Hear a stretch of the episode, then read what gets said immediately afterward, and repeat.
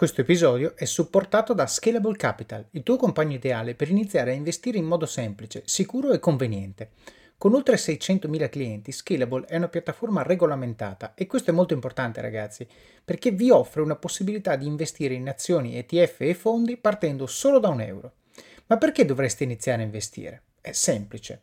Primo, l'inflazione, che se aumenta di questo passo diminuisce di molto il nostro potere di acquisto. Secondo, se pensate oggi che la pensione che avrete quando ci andate a 80 e passa anni vi permetterà di sostenere lo stile di vita che avete, beh, vi faccio tanti auguri.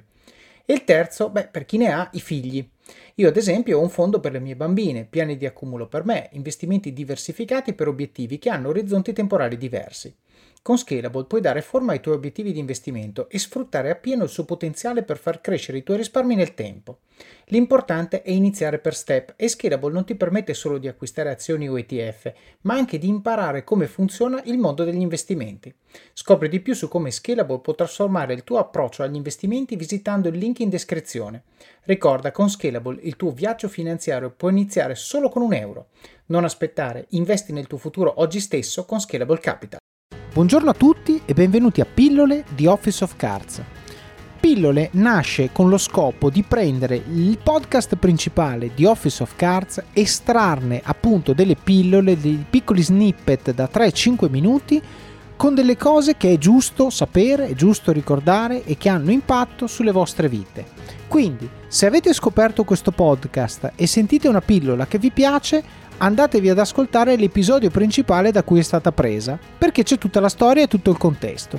Se invece siete un ascoltatore della prima ora, beh, probabilmente i primi episodi ve li siete dimenticati e grazie a queste pillole avrete un reminder fresco per ricordarvi le cose che avete imparato. Spero che vi piaccia, ci sentiamo alla fine dell'episodio.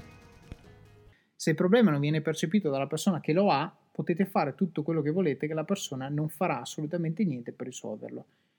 Questo nei confronti delle nostre abitudini significa se io non percepisco di avere un problema con le mie abitudini, con il mio stile di vita, con quello che faccio, con quello che non faccio, eh, non mi metterò mai a fare niente di diverso da quello che ho fatto finora, perché dovrei, non, non c'è motivo, quindi non mi metterei mai a farlo. Sì, ecco perché molte volte eh, quando guardiamo la nostra vita abbiamo bisogno anche a volte di un, di un di un qualcosa che ci succede, no? di, di, grave o comunque di importante che ci faccia scattare quel click di cui parlavamo prima e, e, per cui ci poi rendiamo conto che dobbiamo cambiare abitudini perché non sono appunto eh, salutari.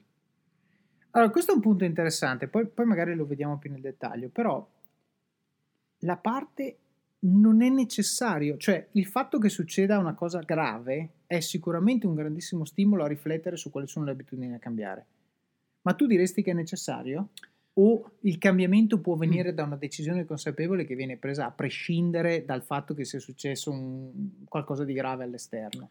No, sicuramente non è necessario, hai ragione. E l'ideale eh, vorrebbe che eh, potessimo decidere consapevolmente cosa è giusto per noi.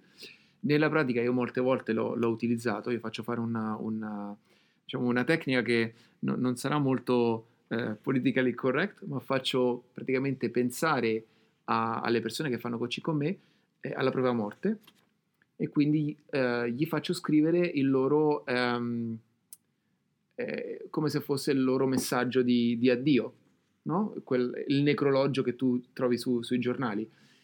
E eh, questo esercizio fa scattare nelle persone appunto quella consapevolezza che a volte ti dà un, uh, un, un fatto molto grave o comunque il pensare alla propria morte, che dovrebbe essere la cosa più, eh, più, più, diciamo, più lontana da, da quello che, che, è la nostra vita, proprio per scaturire questa coscienza e per accelerare questo percorso. Quindi idealmente non serve, a volte nella pratica ci dà quella spinta in più. Sono d'accordo, infatti secondo me si riduce tutto a eh, avere chiarezza su quali sono i tuoi obiettivi nella vita, cioè per me l'esercizio di pensare alla morte è un esercizio che aiuta nella misura in cui tu dici mi pongo posi- nel punto di arrivo, mi guardo indietro e decido cosa voglio aver eh, conseguito. Ecco, ma porsi nel punto di arrivo, magari diciamo la morte è un momento fisso che poi indietro non si torna, però uno può anche dire mi posiziono a dieci anni da adesso, Chiaro. dove voglio essere, qual è il mio obiettivo, cosa voglio diventare, cosa voglio saper fare, cosa voglio che la gente dica di me fra dieci anni no? Cosa voglio che i miei figli dicano di me, che i miei amici dicano di me, che i miei genitori dicano di me e costruisco delle abitudini che mi fanno essere la persona che voglio essere. Questo è assolutamente fondamentale. Quindi, e per questo non c'è bisogno di fare un incidente in macchina o di avere questo Chiaro. tipo di rivelazioni. Può essere anche tanta gente cambia vita quando, per esempio, ha un, eh, non so, un, si lascia con la fidanzata. Cambio vita, vado a vivere da un'altra parte, vado a fare. Dico, se succede in risposta a un evento forte fuori, per carità, però che, il messaggio che voglio passare è: se vuoi cominciare a fare attività fisica, metti le scarpette e vai a correre adesso, interrompi il podcast, prendi e vai a correre. Punto. Non c'è nessuno che te lo vieta.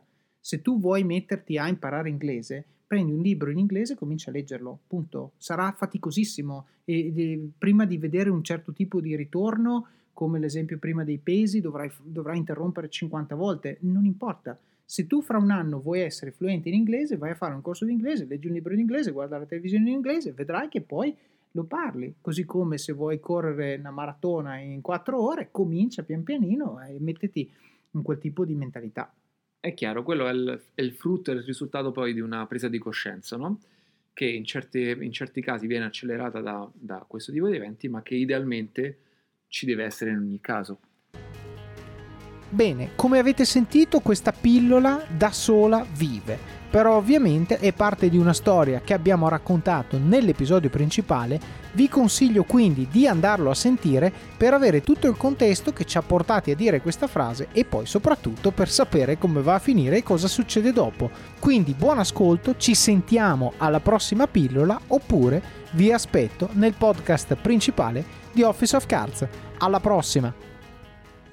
Vacanze in Sicilia o in Sardegna? Con i traghetti GNV porti tutto quello che vuoi, ti rilassi fino a destinazione e se prenoti entro il 14 maggio, posto ponti a partire da 33 euro. Non c'è modo migliore per andare in vacanza. Scopri i dettagli su gnv.it. Offerta valida sulle linee Napoli-Palermo e Genova-Olbia, 10.000 posti disponibili.